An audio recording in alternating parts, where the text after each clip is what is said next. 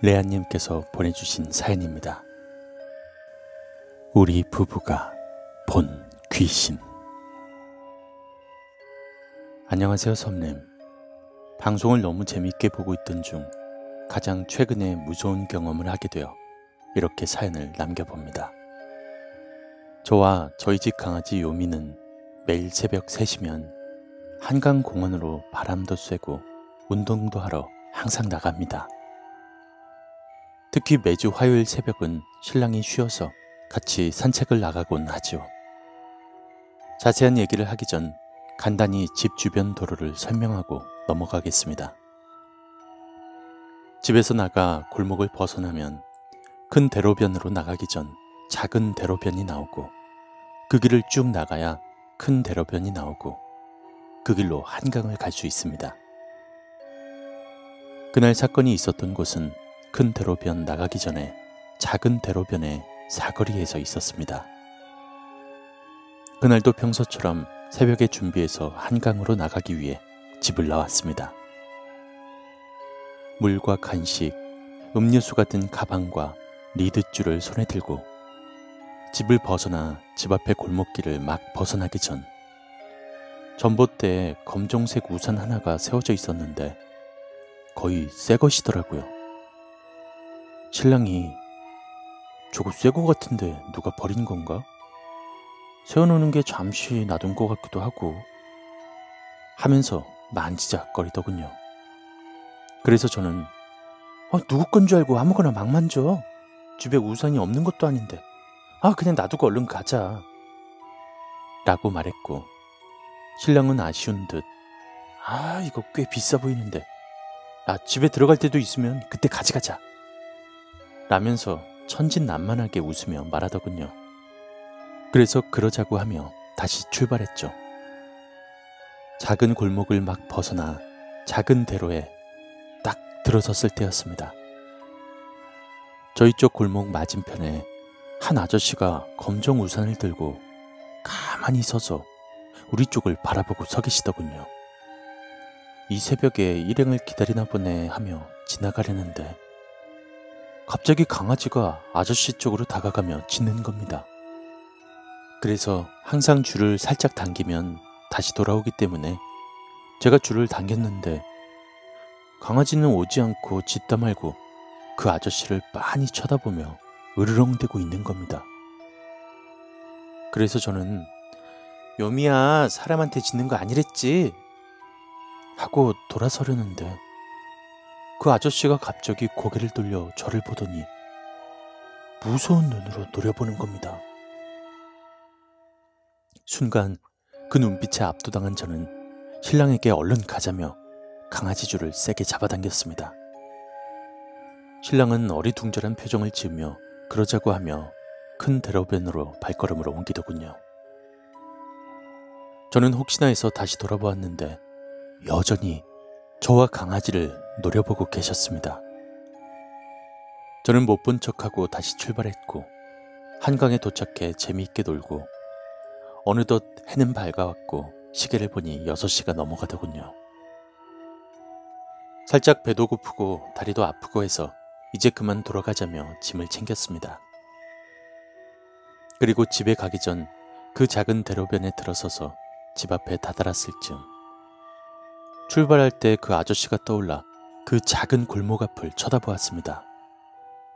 그런데 여전히 그 자리에서 저희 쪽을 쳐다보고 계시는 겁니다. 아직 거리가 좀 있는 터라 신랑에게 자기야, 저 아저씨 왜 자꾸 우리 쳐다보냐? 그것도 노려본다? 라고 했더니 신랑이 어디냐고 묻더군요. 그래서 손가락으로 바로 가리키기는 뭐해서 그 뒤에 매장 이름을 부르며 저기 땡땡 네일샵 앞에 저 아저씨 안 보여? 어, 우리 막 쳐다보잖아. 라고 했는데 신랑은 무슨 소리냐며 뭐 그 건물 앞에는 항상 있는 화분밖에 없는데 아우 무섭게 왜 그래 하면서 웃고만 있는 겁니다. 분명 신랑이 그 말하는 그 순간에도 그 아저씨는 저희를 쳐다보고 있었는데 말이죠. 거의 근처에 다다랐을 때쯤 괜히 안 보이는 척 마침 그 네일샵이 폐업했는지 내부 건물을 다 뺀 빈 점포라 화제를 그것으로 돌리며 딴소리를 했더니 그 아저씨가 시선을 저희 쪽으로 서서히 돌리며 저에게 말을 걸어왔습니다. 보고 있었잖아. 아까도 봤잖아. 지금 내 말 들리는 거 다 알아. 라며 소리를 지르며 슬슬 걸어오려고 하는 겁니다. 그 순간 저희 강아지가 아저씨 쪽을 보며 으르렁거리다가 격렬하게 짖으니까 선뜻 다가오진 못하더군요. 그래도 못 본 척 강아지 줄을 당겨 집으로 서둘러 걸어왔고 집에 들어온 다음 한숨을 쉬며 숨을 고르고 있었는데 신랑이 말을 걸어왔습니다. 자기야, 우리 집에 팥 있어? 라며 물었고 마침 찰밥이 먹고 싶어 사다 놓은 팥이 있다고 했더니 작은 주머니를 꺼내와 담더니 창틀마다 올려놓고는 서랍장 한 구석에 넣어두었던 염주 두 개를 꺼내 자기 손목과 제 손목에 걸길래 왜 그러냐 물어보았더니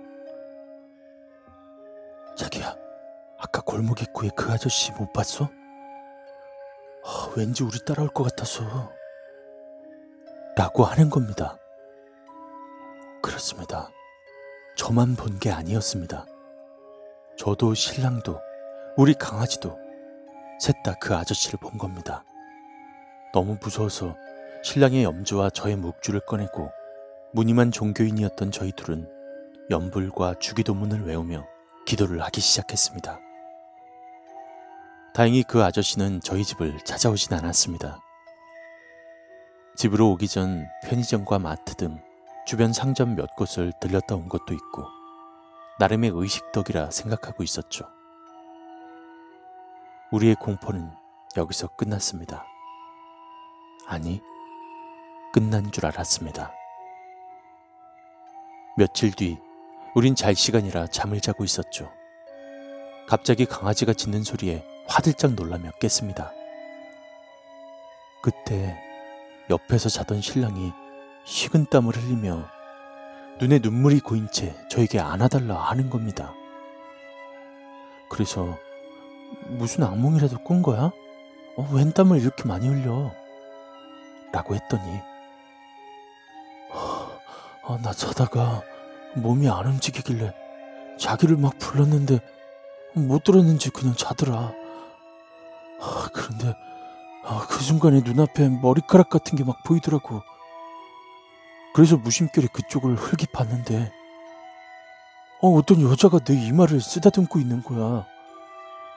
그래서 자긴가 해서 얼굴을 봤는데 그 여자 눈이 얼굴의 반 크기였고 충혈된 게 아니라 그냥 눈색 자체가 빨간 그런 여자가 씩 웃으면서 나를 내려다보면서 내 머리를 막 쓰다듬고 있는 거야. 아, 그러면서 그 여자가 나한테 행복해 보이네. 나도 같이 살자. 아니, 나랑 같이 살자.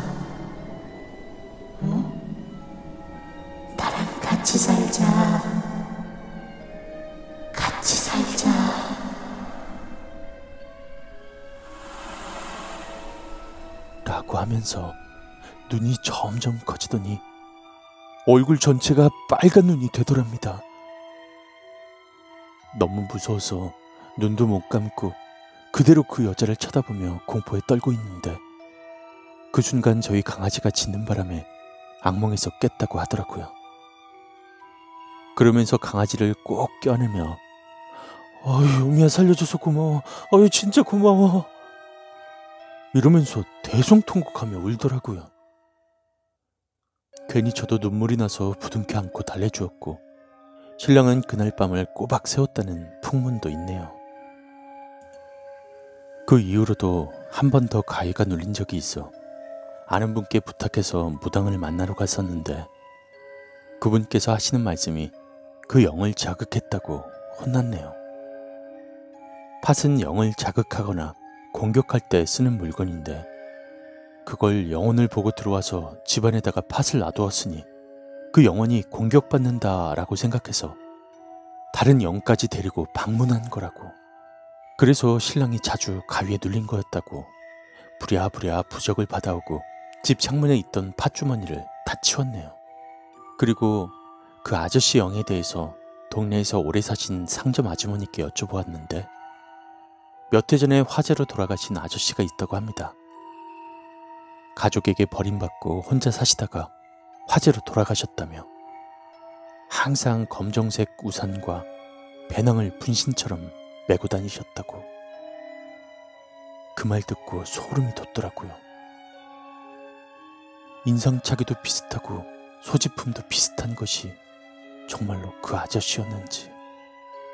그리고 만약 신랑이 가위에 눌렸을 때, 만약 강아지가 그 시간에 짖지 않았다면, 혹은 저희 집에 강아지가 없었다면, 신랑은 너무 끔찍하다며, 다시는 그런 꿈 꾸고 싶지 않다고 이사를 가야겠다며, 지금 사는 집으로 이사 왔습니다. 항상 그렇듯 이사할 때는 바로 들어가지 않고 다른 곳에 들렀다가 들어가야 전 집의 지방령이 따라오지 못한다는 말을 따라 아저씨께 돈을 더 드릴 테니 몇 군데 좀 들렀다 가자고 해서 세 군데 정도 차를 세웠다가 출발해 새 집으로의 이사를 마쳤습니다. 그리고 그 이후로는 저희 신랑의 악몽, 이상한 영혼과의 마주침은 없었습니다. 몇 년이 지난 지금도 저와 신랑은 이전 집에서의 그 사건들을 떠올리면 등골이 서늘하고 오싹한 기분이 들어 다시는 기억하고 싶지 않은 최악의 기억이 되었고 다시는 어떤 일이 있어도 입에 올리지 않고 있습니다. 왜 귀신들은 귀신 이야기하는 사람들 주변에서 이야기를 듣고 있다 라고 하잖아요. 왠지 오싹하고 소름 돋는 이 기분. 아, 정말 싫습니다. 자기 전에 또 기나긴 기도를 하고 자야 될 것 같습니다.